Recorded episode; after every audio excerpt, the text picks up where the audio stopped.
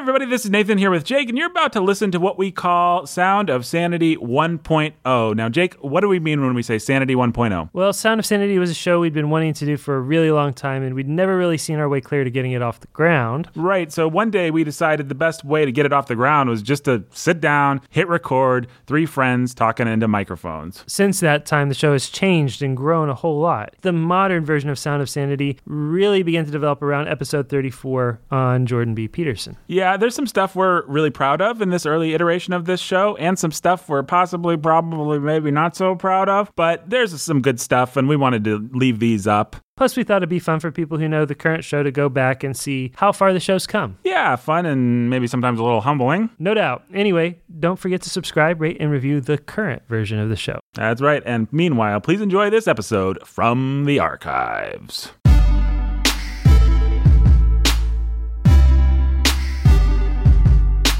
You are now listening to The Sound of Sanity. This sound will continue for the duration of the program.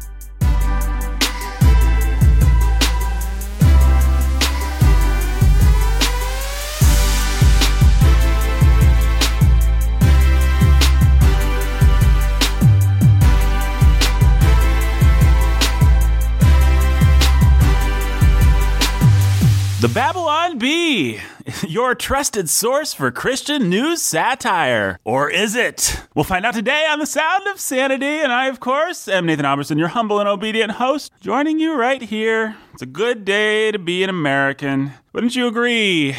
CEO of Warhorn Media, Chief, Chief Executive Officer Jacob Menzel. Every day is a. Sure.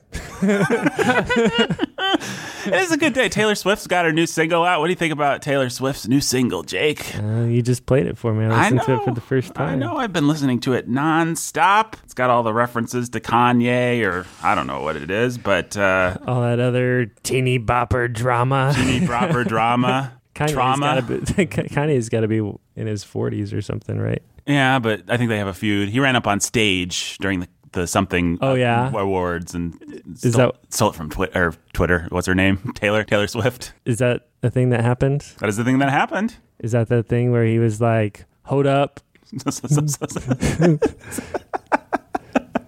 I'm going to let you finish?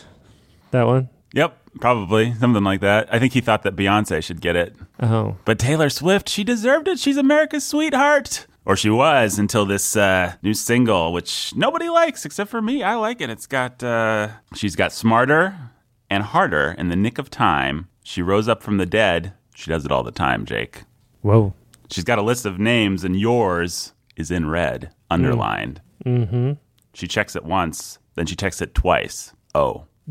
Just though. I don't know. it's always fun to read the lyrics off of so should I be flattered that Taylor Swift has my name in? No, it sounds like a bad thing. Because then she says, Ooh, look what you made me do. Look what you made me do. I'm flattered Look that I what have you so much just made me do.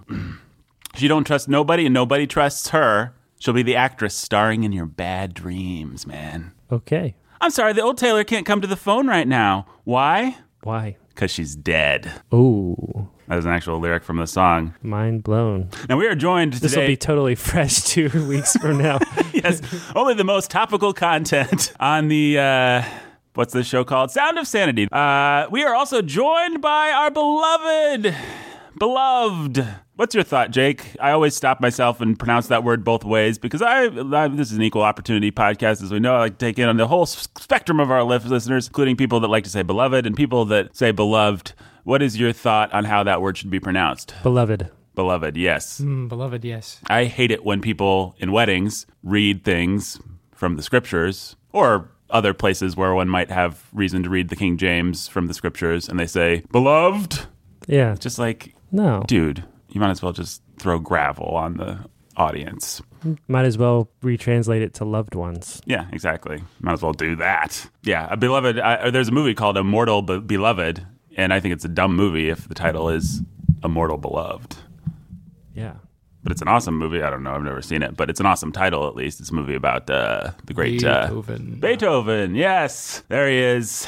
I was just about to introduce him. Our beloved engineer, production assistant, That's right. Mr. Benjamin Solzer, probably the biggest Taylor Swift fan in the entire world? Probably. Probably. Can't be proven for sure. It can't be proven for sure. Also, can't be disproven. But it can't be disproven. That's right. True or false? When you look at the your uh, Rolodex of all the women that have rejected you, a Rolodex that grows in size and weight and meaning with each passing day. As we That's know. right.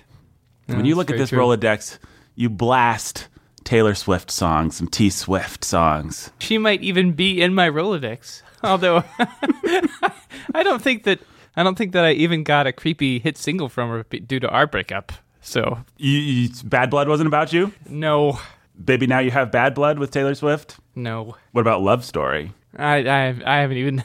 I actually haven't listened to either of those songs. It's been too painful. You know what my advice is, Ben? no, Nathan, what's your advice? Just shake it off. O- okay. Do you it think off. should I write a hit single to help me shake it off? I think you should. Called "Shake It Off." Shake it off, shake it off. I can already feel it coming. you guys are gonna help me write it. We're gonna play it on the Sound of Sanity. Is that the chorus? shake it off, shake it off. I, am thinking it might might be the chorus. Yeah, maybe so. It's going to have the exact same title as the hit Taylor Swift song of two years ago or whatever, whenever her last album came off. How um, fitting. Yeah, you know, Sort of might get some clicks that way. People Sort will of be like, "Yay, Taylor Swift!" and then they'll have the joy of realizing that they're watching you. I wasn't planning to make a video, but Are you not going to make fine. a video? No. Do you think I should? I think video killed the radio star. Okay. and yet here we are. And So yet here we are.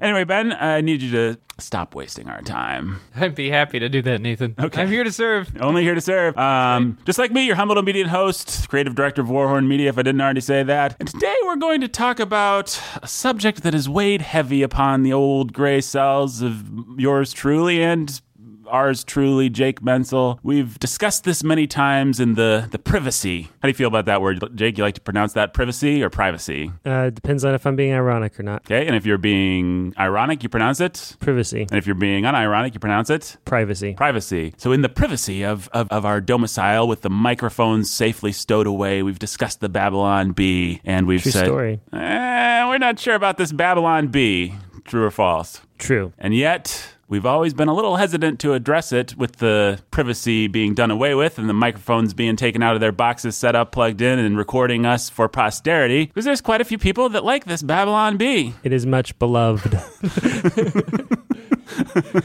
Babylon Bee, yes. Uh, so today we're going to talk about the Babylon Bee. Ben, you like that Babylon Bee? Sometimes, Nathan. You like the Babylon Bee. I like the Babylon Bee sometimes. I went on their website today to look at what they have. It's called Your Trusted Source for Christian News Satire, is what you see when you go to Google. This one was kind of funny. The headline is First of all, if you don't know what the Babylon Bee is, what's the Babylon Bee, Jacob? It's a satirical Christian news site. Basically, it's Onion for the Christians. That's It's- right. I think they would not be ashamed to say that. And certainly that's what anyone that was trying to describe them would say. Yep. And uh, they do kind of fake newsy headline type things. If you don't know, you, you probably do know because you're a Christian that listens to podcasts, which means you're on the internet, which means you've probably encountered Babylon Bee, unless you're one of those people that doesn't use social media at all. But if you are on Facebook or Twitter or, well, Facebook or Twitter, If you're on Facebook or Twitter and you have any reformed inclinations whatsoever, then you have encountered the Babylon Bee. You've encountered the Babylon Bee, and uh, they do they do uh, humorous uh, uh, headlines. This one I thought was kind of funny. Christian feminist having trouble clicking submit button on website, uh, and uh, that's pretty funny. I sound like I'm being ironic, but that is genuinely funny. New study confirms everything that the, the sound guy's fault. That's not really funny, but It's the kind of thing that you get. it's the kind of thing. I'm, I'm just going to give some more examples here. Dave Ramsey jumps into ring, lectures crowd for spending thousands on tickets. They took down Dave Ramsey there. Um, child who has all eight, 802 Pokemon memorized having trouble reciting Awana. Yep. Got gotta go after those Pokemon fans. this, is, this is a really big. T- I know, like in our church, we have lots of Pokemon fans. Mhm, People like that kids, yeah. Yep. Uh, it's like the Taylor Swift of dumb things that people like. Old Earth Creation Museum now open six billion years a week. Mm, see, because I don't actually understand the joke. No. Because, be, because if if a day could be like a billion years, Oh, that's a very deep, like, uh, Yeah. you have to have a little bit of knowledge of what's going on in the with creationism debates, which I make a point of not really following all that closely. We have celebs, politics, church. Now, if you go to no, the this Onion- one's good. What has God ever done for me? Asks man breathing air. Because those Wow. pagans that are breathing air It's pretty clever. yeah, it's like Romans and one in joke form. Yeah. What else we got? I especially like their takedowns of Neil deGrasse Tyson and John Hagee and uh, Joel Osteen. Those guys are jerks, no doubt about it. Like this one, Lakewood Church issues eclipse glasses for gazing at Joel Osteen's teeth. Because he's got a big goofy smile, Ben. Get it? I I think so. Ben's chuckling, perhaps non-ironically at that. Maybe. Could be. oh no! The uh, what's the, what's that thing called? What's that alarm that's going off? It's the devil's The, the advocate. devil's advocacy alarm is going off. The DAA. This is part of the show where the devil's advocate comes out, says things to play the devil's advocate, so that we can get a good discussion going. And uh, who wants to be the devil's advocate today? Jake. Not okay. me. Jake's Jake's raising his hand. I'll call on Jake. All right. So, what exactly is the problem with the Babylon Bee? Why, why would why would there be any concern or frustration with the Babylon Bee? It exists to provide some cultural commentary and to make sane, ordinary Christians who feel insane because of the culture they live in, a culture where Joel Osteen is one of the top podcasts in iTunes, feel you know not so crazy. That sounds like one of my favorite podcasts. I know, right? Huh. Wouldn't it be a little hypocritical to go in on the Babylon Bee? Yeah, especially not. the function that it serves. Is that the is that the full brunt of That's it? Your, the devil? well, devil's? that's you know I'm I'm prepared to go back and forth with you guys, but that's that's my th- those are my opening remarks. All right, Mr. Devil. My first response would be I do like things that say that you're doing that. And in fact, we're attempting to do one right now. Um, yeah. And I like things that use humor to do that. In case people hadn't figured that out through listening to the very, um, various media that I'm featured on, I do enjoy a bit of the old sarcasm and snark and uh, humorous uh, uh, uh, repartee and all that sort of thing. Um, I like a good joke, so I'm not going to take the tack that, like, Every word must not be idle. We must not, uh, you know, do any sort of. Uh, I mean, perhaps one could say, like, you know, hum- Christians just shouldn't. Uh, Man, do- I was really hoping I would get to drop Elijah on you or something like that. Oh, when he makes fun of the prophets. Yeah, That is like the one. Anytime I'm having a, uh, anytime I'm doubting my uh, my, uh, anytime I'm like, oh, Warhorn Media, and especially my role in Warhorn Media is completely useless. Then I go to Elijah and the Prophets, and I'm like, yay, sarcasm is good. um, Well, he was a prophet. He wasn't a regular Christian, so hey, I don't know how you're not the devil. What? Oh, right. You're not the devil, and you are not bad. Oops. As the great ska Christian band once sang, what was The name of? Supertones. The Supertones. Yeah. Yeah, yeah, yeah, yeah. Or Five Iron Frenzy. I don't you know which one are you talking about. I don't know who sang that you are the devil and you are bad. I don't know. You guys do remember that, right? I'm not. Oh, I crazy. have that's no not idea what either you're of them. talking about. That's not either of them. That was that other. You have a computer, Ben. Oh, hold It's on. your job. I remember this song. You are the devil and you are bad. That's not the Supertones, unless I'm really mistaken. Yeah, that's the W's. That's right. the W. The Remember the Supertones did like, take a look at my girlfriend, girlfriend. She's the only one I got. I've never even heard of the W's. No, You- that's Supertramp. Supertramp, abort. I'm sorry. Ne- never mind. Okay, I was like, I Yeah, don't no, remember no, that song at all. No, no, no. Yeah. Su- Supertramp. Sorry, old '70s reference. The W's. I'm not that old. kind of fun. That was your kind of fun. Kind uh, of play a little bit of the song. See if Jake. Jake, Jake, forgettable- Jake will probably know this song. This might be just before Jake got got himself saved and had to start listening to this stuff. Actually, That's an amazing uh, image. That was their album cover. you don't remember this? Nope. Well, get ready to get your funk on. Pretty I don't know. fun, actually. Yeah, sure. When you just listen to the DC talk all the time, it kind of breaks it up a little bit. Yeah, sure. I mean, that's that's why you listen to the Supertones. Exactly. The devil and you are bad. All right, that's enough. All right, guys, we've, we've veered wildly off topic. Let's get back to it. People like it when we stay on topic. That's, if there's one thing I know. Uh, what were we talking about? Oh, the Babylon Bee. Jake was just saying that the Babylon Bee provides a little sanity. You know, we all have to deal with a world where we all have relatives. that We're all under constant pressure and tension in our lives from every from the culture around us and the world around us. So we need a little bit of relief and a little bit of catharsis. And laughter is good for that, and satire is good for that. And so here it is, and it's providing laughter and relief from the tension and pressures of this world. What's so bad about that? Well, I'll tell you, Jake. I'm not a big fan of Babylon Bee. You know, I, I don't really have a problem with the sort of thing that the Babylon Bee wants to do. I don't have a problem with somebody wanting to do that. I just uh, think that there's some things that they do that aren't so helpful in the way that they do it. I like humor. I like sarcasm in its place. Obviously, we're doing a show where uh, a part of the point is to make people feel validated and sane in a world that often feels insane. And that's part of what the bees trying to do. And I respect that. Having said that, man, the targets that they go after are so easy. Mm-hmm. So cheap. Like if you just go to the front page, we're, we're taking on Sound Guys, Dave Ramsey, If you go to the celeb page, it's Dave Ramsey, Joel Osteen, Neil deGrasse Tyson, Kenneth Copeland, John Hagee, Robert Jeffries, or Jeffries, or however you say the guy's name, Kirk Donald Trump. Cameron, Robert Tilton. Donald Trump, yeah. There's a there's a difficult target. Yeah, and before Trump, it was President Obama, and you can always count on Osteen popping through. Mm-hmm. They've also got Kirk Cameron on there, which I mean, this is I don't know. This just I think this is just mean. Lost Kirk Cameron wanders across set of good movie, which on one level, okay, it's Pretty funny. sure, I'll give it's him funny, that. but on another level, I'll give him that. I don't know. But the the point you're trying to make, though, is Well, okay, so we've all got an aunt that loves Joel Osteen and would probably be shocked and dismayed by the bee taking a hard, sarcastic stance against Joel Osteen. But everyone that I ever see share the Babylon bee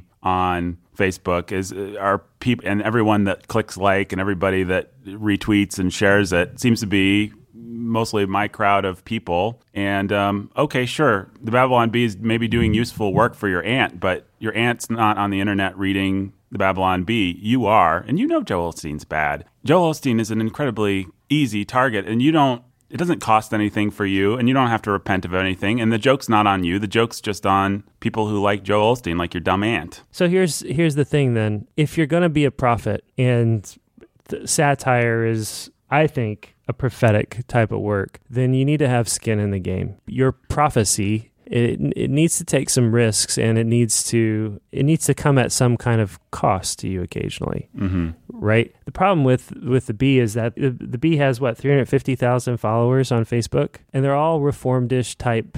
It's the same crowd. It's the Gospel Coalition crowd. It's the Desiring God crowd, and it's everybody who likes to get their laughs in at guys like Joel Osteen. Um, it doesn't cost anything. It doesn't cost anything to go in on Joel Osteen if your goal is to build your brand in that particular demographic. It doesn't cost anything. It, it's it's like it's like um, all these guys going on Twitter and Facebook in the wake of Charlottesville and being like Nazis are bad. Ooh, brave stance. Yeah, I, like- think, I think the B actually did. The bee did a it. Did, that headline, was that was one of the best things I've seen the B do because it was the closest thing to actually throwing some jabs at at themselves, at the mm. people, at their own audience. It's just it's not respectable to to to go after easy targets. That's all. It's mm-hmm. just not. That's exactly what the bee the bee that was a moment of self parody because that's all the bee does is go after easy targets. Even when they went after Grudem for endorsing Trump, the entire reformed world was calling on him to back down, and he eventually did Right. right? And so the bee was just riding the wave of approval within the camp. And you can do this all across the board. People make it make a make it their thing to preach to the choir and in an edgy way and pretend that they're being prophetic and Twitter Build- basically exists build their bad to do that. build their bad boy cred that Mhm. way. And everybody's like, "Oh man, he's going after all the things that I hate." And that hasn't gotten me any credibility. Therefore, he's a real edgy prophet, but you know, he's also representing 350,000 other people out there just like me. And it's still playing to the crowd. And and if you go on, you know, I don't know when this episode is going to drop, but I guarantee you, if you go on the B right now, you're going to see something about Sanger of Planned Parenthood, something about Joel Osteen, something about a charismatic who's stupid, Something and something about about, lame- Christian music. Lame stream worship be kind of Yeah, uh, lame, know. sh- lame stream worship music, and lights and sound and whatever. And those are the four things, and maybe something about Donald Trump. But right? okay, let me let me play devil's That will advocate be it. We we all really do have aunts, and we do live in a world where people do vote for Donald Trump. People do like Joel Osteen. People do certainly have lame stream worship music. We all actually do, to some extent, deal with these problems. They are all, all our problems. They are they they are to some extent our problems. Even if our particular crowd, the Warhorn Media crowd, is generally going to be a little bit more hardcore, reformed, edgy kind of folks, if it's okay to say that. Yeah. Um, you know, there's lots of people that do live in lamestream Christian evangelicalism, and the B is sort of poking fun at that. And The B's not an equal opportunity prophet, though, and that's the problem. I'm all for let's you know let's Joel take Ost- down Joel Osteen. let's take down Joel Osteen. He's a false teacher who does not he deserves to be taken down. He has the second highest you know rated podcast in iTunes for a reason, and he, there are people led astray. Let's take down Joel Osteen. After Jen Hatmaker, who is a cheap, easy, you know, Right. the B could do her in a heartbeat and be the same thing. Here's the thing: biblical prophets are equal opportunity haters. You can't just They're not haters, all right. But I'm going to use the word anyway. haters gonna hate. haters gonna hate the biblical prophets are equal opportunity haters they're equal opportunity confronters of sin wherever they see it and their focus they'll they'll speak about the sins of the ammonites and the hittites they'll speak about the sins of the philistines they'll speak about you know occasionally there'll be a prophet to nineveh but their focus is always inward it's not outward What are the sins that actual that we, that you and me in this room, that the people who actually read and enjoy the B are committing? What are we actually tempted by? It's not Joel Osteen, that's for sure. No, what it is is a cliquish crowd of 350,000 people on Facebook who just want to feel good about themselves for not being as stupid as those idiots who like Joel Osteen and charismaniacs and who th- who think Donald Trump's going to res- make America great again. Mm-hmm. That's that's who the that's who we are. We're the ones that want to feel self-righteous about not being those people who think we're smarter and better than those people. You could almost argue it's as much about class, it's classist classist as it is anything. Charismatics, Trump lovers, Joel Osteen fans, and Sound and Lights Christian worship people. They're of a class of people that is stupid and lowbrow, unsophisticated in their theology in their understanding of scripture, and therefore not worthy of the time of day, not worthy of anything but being mocked on Facebook. And we feel like a minority among them, and so let's just like we can't do anything about it, so let's just laugh at them Mm-hmm. Right? And that's not taking those people seriously. It's not caring about those people, and it's not looking at ourselves. Yeah, if it's you're gonna- insincere. Your sarc, your sarcasm ought to be sincere, Right. Sincere sarcasm. no, I and I mean that with no irony. I know your sarcasm ought to be sincere, and he means that with no irony. Um, yeah, if you're going to take on Joel Osteen, the first thing that you should ask is why do so many people love Joel Osteen? What is it about this guy? Uh, He seems like such a fraud. He's got a big smile. He publishes books called Your Best Life Now. He seems like an idiot. It seems like only morons would like Joel Osteen. And yet, people who aren't morons like Joel Osteen, people who work jobs and hold together lives and have kids and bring them up in something like the nurture and the admonition of the Lord, like Joel Osteen. Why? If you've never asked that question, then what business do you have satirizing Joel Osteen? And Joel Osteen's easy to make fun of and he's fun to make fun of. I'm not, I'm not saying don't make fun of Joel Osteen, but He's got awesome teeth. he does have awesome teeth. And he is he is a wolf. He's a he's a false prophet.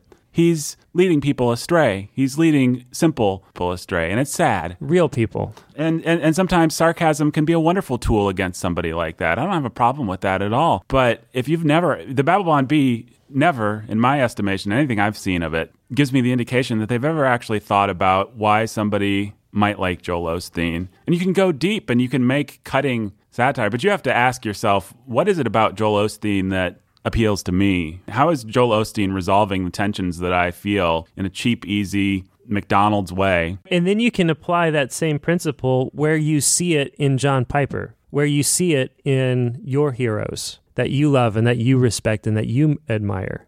And that that's what a good satirist would do.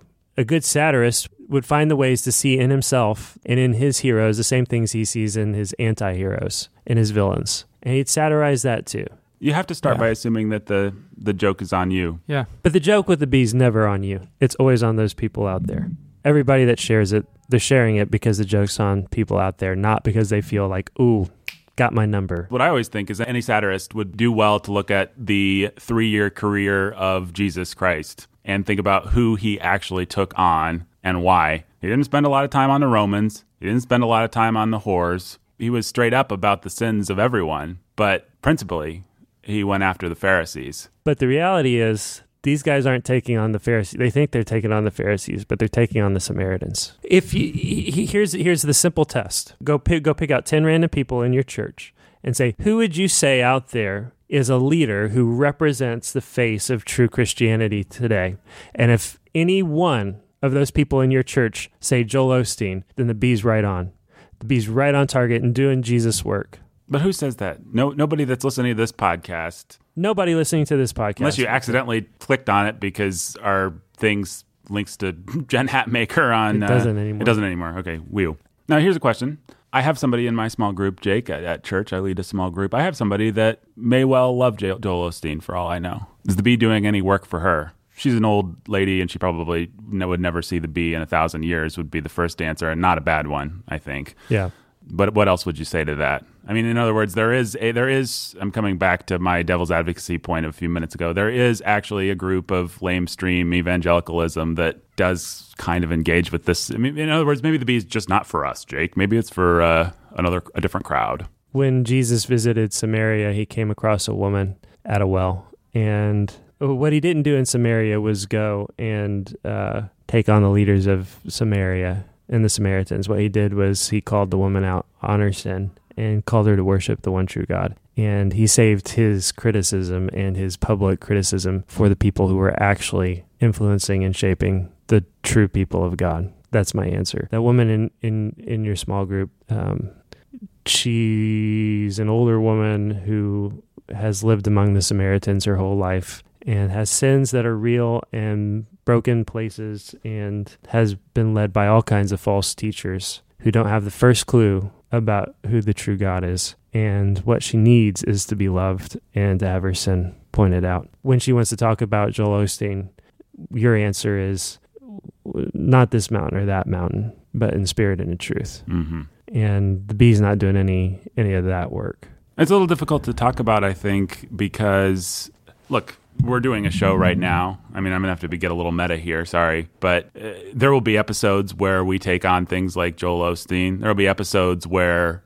Y'all, y'all listen to us and you say, Yeah, right on. I feel validated. And we wouldn't be doing our job if we weren't. We want humble, normal Christian people to feel not insane. We want them to feel validated in a certain sense. Yeah. And sometimes it's fun to do that with humor. No, I, I mean I think if not willing to be critical of those in our camp like the bee, Right. um, then we're just as bad as we accuse the bee of being behind closed doors. And so here we are. Right. And uh, you may not like it and you may disagree with it and you may feel like we're stepping on your toes because you really think it's such a relief uh, when you see that bee headline that you never click on and read the article to. Right.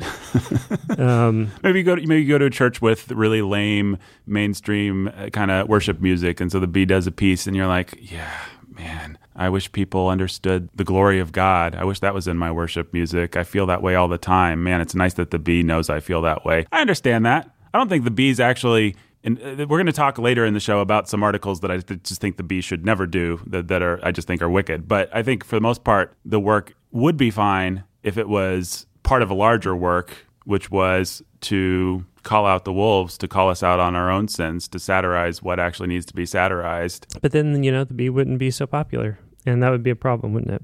Well, now you're just engaging in ad hominem.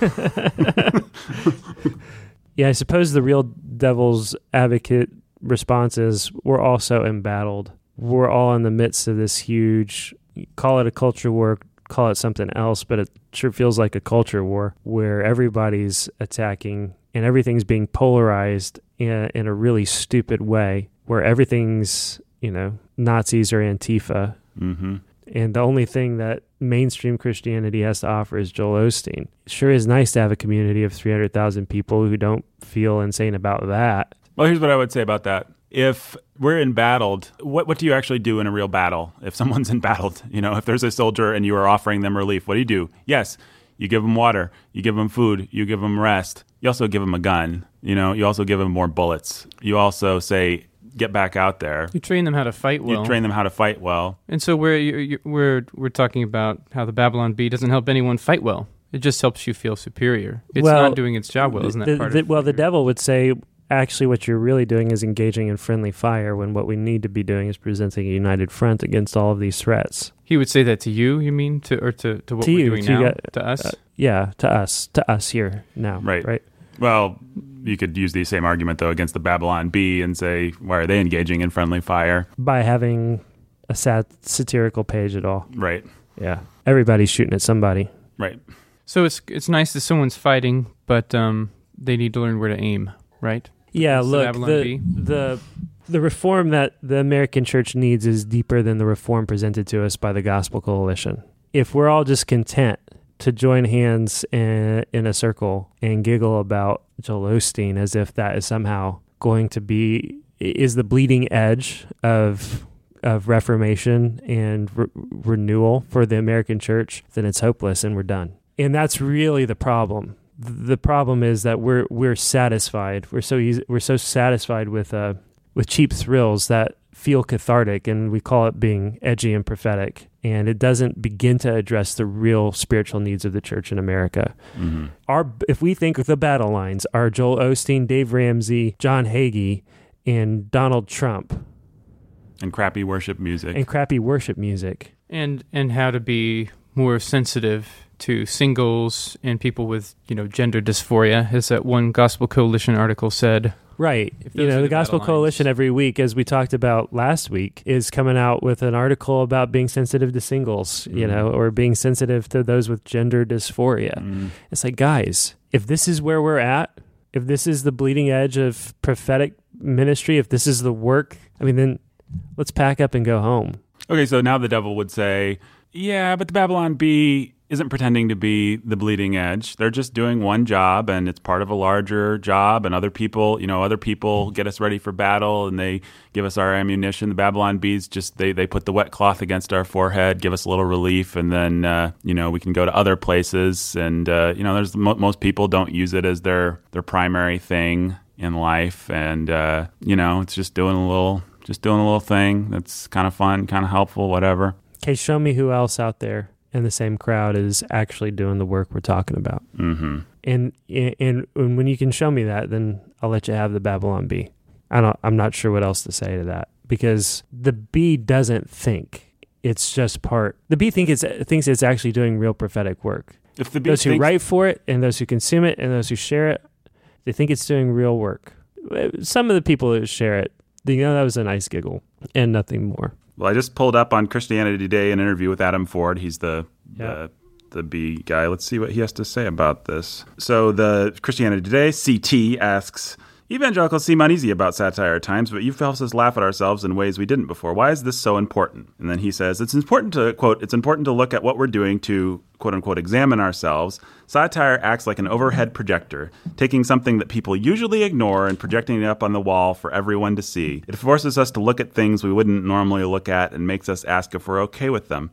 And sometimes it just makes us laugh. That's all healthy stuff. What would you say about that? Well, I would say true enough. Yeah, Babylon Bee fails by its own I, standards. I agree with all that as a aim, but he says satire acts like an overhead projector, taking something that people usually ignores. Nobody that I know ignores this stuff. We all know Dave Ramsey's kind of cheesy and Joel Osteen's a fraud. he wasn't 10 or 15 or 20 years ago when it wasn't safe to go after him, but now Nobody it's safe. after him. Yeah, Now it's safe. Like Rob Bell, they'll go after now. It wasn't safe to go after Rob Bell 5 or 10 years ago, but they will now. I don't know. Even in real life, in in real life, even apart from Christian circles, there's something that's incredibly snobby and lame. I think about you know people that just get together to make fun of Nickelback, for example. Right. It's like we all know Nickelback sucked. It's not. It doesn't cost you anything to make fun of Nickelback. I mean, that might sound like a dumb metaphor, but I really think it's true that sometimes you'll find yourself among a crowd of people, pagans or Christians, and you're all sharing in the fact that you think something's dumb because and, other people like it. and, and you're all like, ah, those dumb people that like Nickelback. Well, nobody that you know likes Nickelback. You all like Radiohead, or I, I'm sorry, my references are all 20 years old here, but whatever the new thing is, um, insert good, insert topical references here. um, Well, and that's where we get back to the whole fawning fest over everybody feeling the need to come out and say, and also Nazis are bad. you Right. know? If you really and truly live in a place and in a church, in a context where that costs you something to say, which some people do. then say it. But guess what? Where I'm from, circles I'm in, I can't imagine that costing me a thing. So I'm not going to bother saying it because the whole point of being bullied into saying it is so that you know, it's it's the Lyndon Johnson quote. It's can you bleep this out when I say it? Yeah. I can't I can't prove my opponent is a but I can sure as hell make him deny it. That's the run. That's that's the play that's being run on us. That's the play that's being run on us. And I don't want to have anything to do with it. And I think for people who would say, well, they're just doing one little thing, I don't accept that. I think everyone as a Christian is called to count the cost and to take up their cross. And you have to do that everywhere. And that, that even extends to how you use humor and sarcasm, if that happens to be one of your jobs. That extends to the, the whole Christian life. We're all called to see our sin. And it's not that you have to be a joyless jerk about it all the time. It's not that you can't ever laugh about the silliness of Joel Osteen. That's not what we're saying. You know, it's not that Rob Bell with his hipster glasses that he always takes off and holds to the side of the frame when he's photographed isn't ridiculous. These guys are ridiculous. They're they're self mocking. You know, they're they're they're already self parodies. But don't just go after the self self parodies. Don't just go after the monsters that everybody knows is a monster. Go after the monsters that are in your own heart. Go after the monsters that people haven't figured out who's a monster are. Take a risk sometimes. Be wrong, even. I mean, maybe this is dangerous to say, mm-hmm. but I, I don't want to say just throw grenades. That's not what I'm trying to say. But what I am trying to say is ask hard questions about things. Yeah, if you're if you're never wrong about something, then you can't. You're not doing your job. You're probably not doing your job right. Yeah. So there are two other points that I wanted to address. One of which is perhaps less less damning, but I, I still think bad, and the third of which I think is quite damning. But we'll take the less damning first. The Babylon Bee is a total onion ripoff. I don't know if anybody's uh, I don't know if anybody's noticed this. Did I get to jump back into de- into Devil's Advocate shoes for that one? Uh, yeah, you can in a second, but first let, let me just uh, the Onion. If you pull it up on Google, it says America's finest news source. If you pull up the Babylon Bee, it says your trusted source source for Christian news satire. I mean, they even have like similar catch lines, and then they both do the exact same kind of headline boofery. It's very much a formula that The Onion has perfected over the last 20 years or however long The Onion's been around. The Babylon Bee's just doing it. No change, and uh, what's this? The Devil's Advocacy alarm is going off again. And this late in the show. Wow. Are you surprised by that, Ben? A little bit, Nathan. Oh, that's. Uh, It always hurts my ears. yeah, yeah. I'm sorry about that. Um, Nathan, Nathan, Nathan. well, you, Jay- you you act. I'm just gonna. you're just going I'm, into not- devil's I'm already advocacy. the devil. All right, wow. The alarm goes off and Jake is ready. He's got his little It's like- horns it's that he like the- pulls out. The bat, you know, it's like Superman and walk in and out of the booth. Exactly. Yep. Nathan, it seems to me that you have no idea. You think The Onion is the first ever news parody, anything ever. But as it turns out, the newspaper, the satirical newspaper, is a genre that goes back like hundreds of years. Satirical newspapers are old, old, old, old, old. And so the Bee's just following The Onion in a long tradition of satirical newspapers. It's a genre. You can't ask them to reinvent a genre. They're just sliding right into it. I'm not asking them to reinvent a genre, Mr. Devil. What I am asking them to do is to find their own voice. And it's kind of a hard, artsy fartsy kind of thing to have to talk about. It involves a little bit of nuance, and it's not necessarily anything that I would expect most people to give a lot of, heck of a lot of thought to that aren't producing media. Maybe we're more sensitive to it because we actually do produce media as our jobs. But The Onion developed a very specific voice and a very specific style and a very specific way of doing that. And to develop that takes time, it takes diligence, it takes hard work. It may not look like work because the work involves creating disposable jokes, but there's lots of people that have gotten paid to figure out what the Onion's take is on things, how they approach things, how they do things, and they've developed a very specific machinery for doing it. And you may not just steal that. You can't. It's wrong. I think it's wicked, actually. I mean, I'm going to go on record here.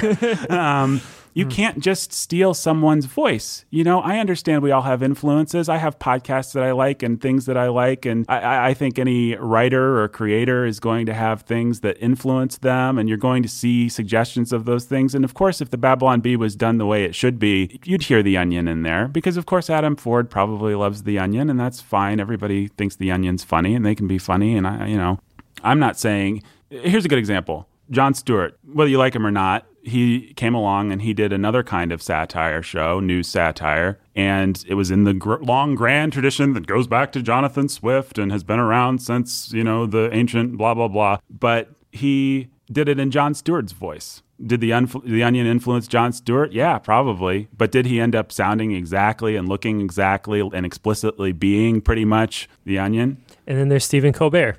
right. Stephen Colbert found another way to do it. And did was Stephen Colbert super influenced by what Jon Stewart? Could Stephen Colbert exist without Jon Stewart? No. But did Stephen Colbert find a way to put his own stamp on it? Yes. And that's what being a creative requires you to do. That's what you're getting paid to do when you do creative work is to find a way to repurpose things and put your own stamp on them and filter them through what you bring to it. That's your job. Late night TV is actually a really good example of this. Guy. It's a very specific Formula. formula genre that was created and pioneered by Johnny Carson. Maybe somebody was a precursor to that that I don't know about, but Well, Basically- Steve Allen, Jack Paar, and then Johnny Carson. But yes, really the what everything we see today is Johnny Carson. wa- was really defined by Carson. Everything from the band to the, the monologue. the opening monologue. Th- there's a real formula. You get your monologue, then your comedy bit, then your commercial, then your mm. first celebrity interview, maybe another comedy bit, then Then a a second, second celebrity, celebrity then a- interview, and then a and then- song. Yeah. And Conan does it, and Letterman did it, and Leno did it. Everybody does it, but the question isn't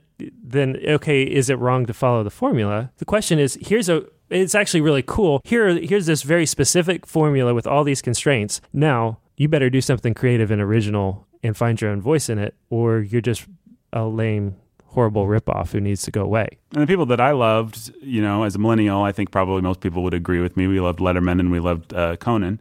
Yeah. And um, the great thing about both those two men was that they both had very specific voices. Letterman was a very withering, sarcastic guy. And then Conan was an anarchist, basically. yeah, and Conan because he was an anarchist couldn't translate to the earlier hour. Yeah, but he did a great late, late show where he just did weird, sort of alt comedy anarchy. Yeah, it was totally fun. It was, you know, it was what we stayed up for it in college. And Letterman was just mean. Like Letterman stayed up. We would have been up anyway, but you know, Letterman Yeah. brought a disdain for the Nicole Richies and the Paris Hiltons of the world that was always intriguing to like Letterman was fun because you always knew that something else was going on in Letterman's head. Like Carson was just a blank, like you didn't really ever know what was behind the veil with Carson. But I think with Letterman more than anybody, Letterman found a way to kind of let you in on the joke without ever telling you what the joke was. Letterman had a disdain for the whole thing, which which made him great in his way. yeah. But but the what the what the bee's doing is is the equivalent of like,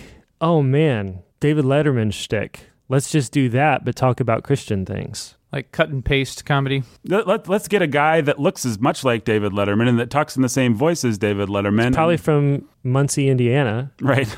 you know, that has the same sort of sarcastic outlook as David Letterman, Uh, that has the same disdain, that, that, that has every attribute of David Letterman. And the same just, comedic sense of comedic timing as David Letterman. and let's just deploy him for Christian subjects. That's that that that is a good metaphor for what they've done. They've just taken the onion's And this voice. is just what Christians have been doing in media for the last 30, 40 years. and it's, it's like, super lame. I don't know. Here's DC Talk. What's their latest album? Well, what was cool three or four years ago? Right. right?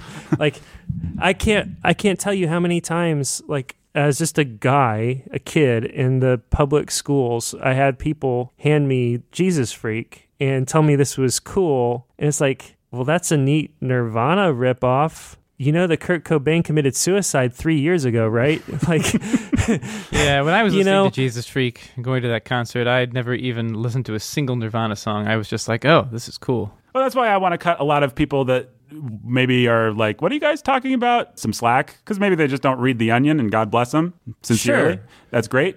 But uh, if you were a Christian in the 90s and had no idea that Nirvana was a thing and thought that Jesus Freak was awesome, then great.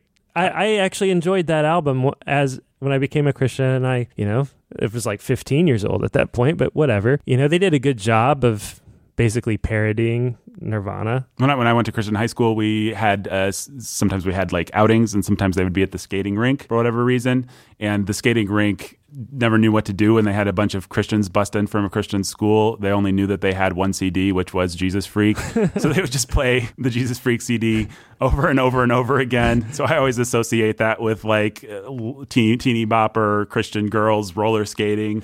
That's is, funny. is what goes through my mind when I think of and, and and me sitting on the sidelines like I can't let people see me roller skate. I, I think about uh, teen angst and all this kind of. I have I have a very specific uh, uh, bad memories associated with Jesus Freak, but I just I can hear roller skates when what would people say roller skate sound effect. and, I- and I hear all these Christian friends in the public school. No, there weren't a whole lot of them, a handful, two or three maybe, who are like, "Here's a here's something really cool that you would like because you like cool things." You know, it mm-hmm. sounds like Nirvana. If you like Nirvana, you'll totally love this album. You know, it's it's the greatest thing ever. Here, listen to Jesus talk.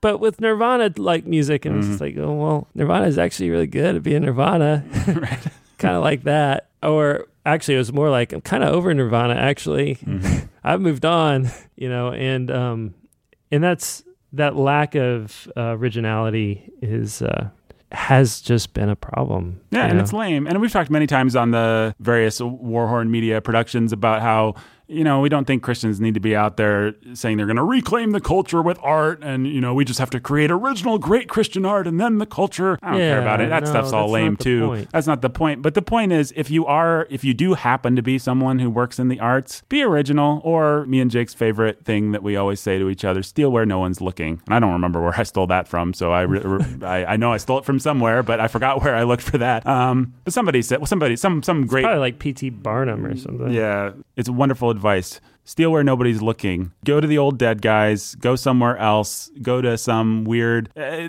people have always the, uh, the great art has always been that way. You know, Elvis was a great artist because he stole where nobody was looking, which was from the blacks at the time, basically. And uh, we can make make uh, hay with his cultural appropriation, all that, all we want. But the fact is, he was kind of a genius, or his producers. I don't know whoever's responsible for Elvis's success. I don't really know the Elvis story, but uh, when you can combine old things in a new way and find some good sources of inspiration that aren't the same sources of inspiration. I, I don't consider that to be. Uh, I, I think that's a really good thing to do, and I think that that's just part of the work that you should require of yourself if you're going to be a creative that you should just push yourself to look in place just look in places where other people aren't looking. It's it's it's just a it's a good practice and it's helpful. And if you're going to be a novelist a writer a poet a songwriter whatever find something that inspires you that's not the same thing that's inspiring everybody else. And then you still just shouldn't straight up rip that off but you know let that feed into you.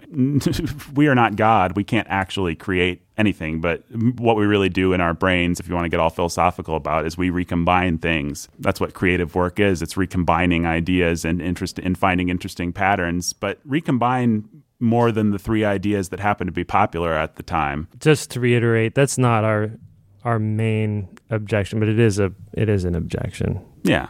So third objection to Babylon Bee. Now, Ben, we should ask you love the Babylon Bee, right? It's your trusted uh, source of Christian satire, your favorite thing. You wake up in the day, you make yourself a cup of Joe, you read some Babylon Bee, you feel validated, you feel good about your Christian life. You look at your creeper Rolodex of women that have rejected you. You sit in the corner and you sob. You listen to Taylor Swift and It's uh, a it's a roller coaster of a roller coaster ride of is. emotion. Yeah. And then you get up and day. you face the day and you uh, Several hours later. not without yes, several several hours. your your aunt and all your friends, you know, they're all into Joel Osteen. They love the Joel Osteen, and you're just like, thank you, Babylon Bee. You finally took on Joel Osteen for me. Somebody had the courage to take on this fraud, Joel Osteen, that everyone loves in the Reformed Christian world. And you did it so well that I don't ever have to talk to my aunt. I can just post your articles on Facebook. Yeah, she told me, well, you know, I used to think his smile is great, but then I realized that that's like part of his commercial image. And the Babylon Bee is really tapping into the way that he's commercialized himself. And so that when they mocked his smile like that, I just thought, wait a minute, what have I bought into? Maybe it was a phone conversation with her. I don't remember. She, she called me to tell me that. So, Your aunt just called you to. right. This one So po- posting post. Babylon Bee articles Thanks, leads Babylon to Bee. very edifying phone Yeah, conversations. thank you, Babylon Bee. You've brought Ben together with his aunt Beatrice. Is her name Beatrice? I'm taking- How did you know? I have a sixth sense about these things. you have intuitions. Yep, yep, yep. All right. Uh, when you reposted that article, Ben, I would say I'm going to go out on a limb here and say Elijah. Oh, me? Nathan the Who- prophet Who, me? Wow. and Ben Solzer. I never thought of myself that way, but I think that you're right. Those are the three names. Nathan the prophet confronted David. Mm-hmm. Elijah confronted Ahab, and you Wow. you reposted that Babylon Bee article. Sometimes I feel like I am a Babylon Bee article, Nathan. It's just how I feel. There's one other thing, and perhaps the most damning thing that one can say about the Babylon Bee, which is that they often talk about and use the name of God in their headlines, which seems to me to be blasphemous. What's this? This is unprecedented. Ouch. The, the, the devil's advocacy alarm going off for an unprecedented my ears here. third time. Man. Oh, wow. Well, Jake, you did such a good job on the first two. Uh, I don't think you can you can point to anything explicitly blasphemous in anything the Babylon Bee does, Nathan. I think you're just trying to find some way to have a moral strong arm to be dismissive of the bee if the other two arguments fall flat. Uh, yes, I am trying to find a moral star, star strong arm. Uh, I don't think the other two arguments do fall flat, but yes, it's it's always nice to have a good moral strong arm. Um, so I'll cop to that. Hang on one second. I'm just going to. I'm going to answer you, Mr. Devil. One one moment, please. I just searched for the word God in the Babylon's uh, bees search function thing. Let me just read some headlines here. Concerned he might be on wrong side of history. That's not mocking God, that's mocking the liberals out there who are calling Christians on the wrong side of history. Keep going. Stop sun in midday sky so worship leader can finish song introduction. That's mocking the worship leader, not God. See? Appropriate use. Power of enables drummer to play at reasonable volume. Mocking the drummer. These are good targets, man, by the way. Uh, da, da, da, da, da, da, da, da, da, da, da, da. Apologizes for gendered language in Bible. Yeah, he's mocking. Uh, that's the best target yet, mocking those Christian feminists. It's the Yeah, edgiest thing they do. We're not big fans of them. Um, detained at border while attempting second coming. Wow. All right. Wow. All right. Now, uh, let me let me read you guys another thing. This comes from Exodus 20. you shall not take the name of the Lord your God in vain, for the Lord will not hold him guiltless who takes his name in vain. That would be one of the Ten Commandments. I don't really know what else to say about it. It's not in vain if it's to a point. yeah, we're talking about the eternal God here. Do you really want to push it, devil? You really want to? I'm the devil. well, yeah, okay. okay. Devil's advocacy over. Uh, do, do you really want to mess around? Okay, grant I'll grant your premise. If your satire is good and cutting and useful enough, then maybe it's good. But do you really want to play around with God's name? Do you really even want to take a risk? Do you, do you want to set yourself up to say my use of the Lord's name in a joke is so good and so well done that it pays for itself. It's not blasphemy. Do you, do you, do you, do you really want to mess with those things? Or uh, here's an idea. Why don't you just reverence the, the name of God like he commands us to do in one of the Ten Commandments, the commandments, the big ones? Err on the side of caution there. It's dangerous to mess with that. Oh, but Nathan, you're self righteous, legalistic, blah, blah, blah. Yep, I guess so. I guess if obeying the Ten Commandments and wanting to err on the side of caution when it comes to the Ten Commandments, especially See, when it comes to the holiness of the eternal living God, makes me a self-righteous moralist. Then yes, I'm a, I, I'm a See, that's self-righteous what the. Pharisees did. Next thing you know, you'll be counting steps on Sundays. Probably.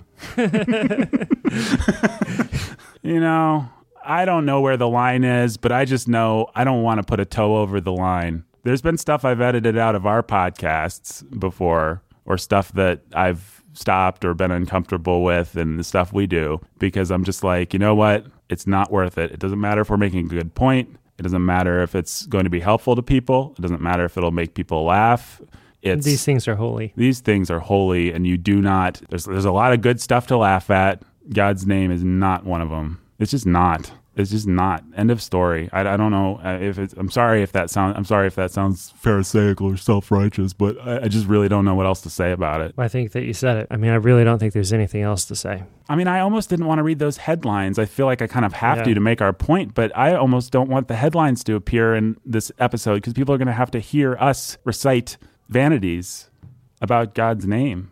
I'm not a fan. One could argue that it's pretty hypocritical of the bee to come at Christian worship music for vain repetitions of God's name and then to turn around and use God's name the way that they do in their headlines and in the stories. Yeah, we're not even going into the stories, many of which include things that you know you wouldn't expect just based on the headlines. Ascribing all kinds of things to God. And I get that it's for humor and it's for satire, and they don't really think that that's what God's doing. In fact, the whole point is that that's the opposite of what God's doing. But the point is, you just you don't treat the name of God in a flippant manner like that. You just that's not one of the tools in your toolkit that you get to use on God. You can use it other places, but especially when they're unwilling to be flippant about their own sin. Well, that's why, I mean, I'm just going to take an aside here. I, I rarely use God's name in any of my tweets, and there is a certain Twitter personage who may or may not have blocked one Nathan Alberson who likes to make fun of Joel Osteen for never mentioning the name of Jesus in his tweets. Every once in a while, I'll just decide it's funny to point out that Osteen never uses the name of Jesus in his tweets. And I think, you know what? Twitter is a pretty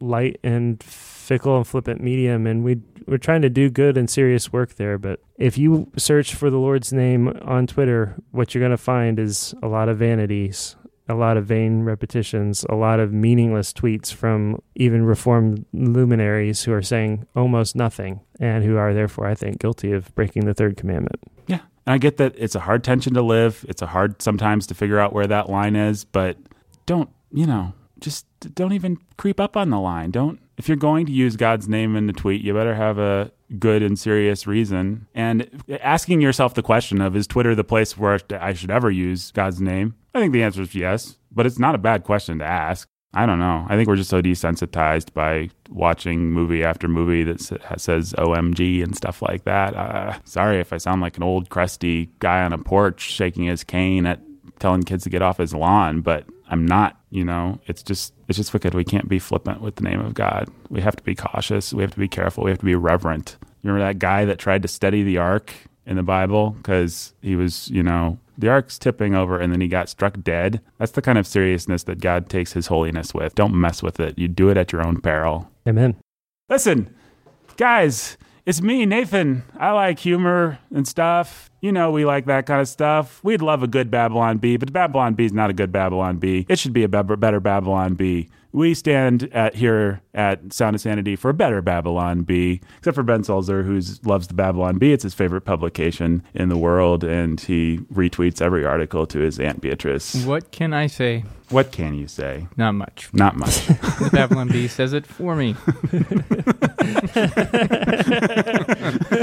it's a good tool. Uh, well, thanks for listening today, folks. The Sound of Sanity was engineered by Benjamin Solsler, produced by Nathan Alberson, and like all four fine Warhorn product. Uh, let me try that again. Thanks for listening today, folks. The Sound of Sanity was engineered by Benjamin Solsler, produced by Nathan Alberson, and like all fine Warhorn products, executive produced by Jacob Menzel and Nathan Alberson. Until next time. Stay sane.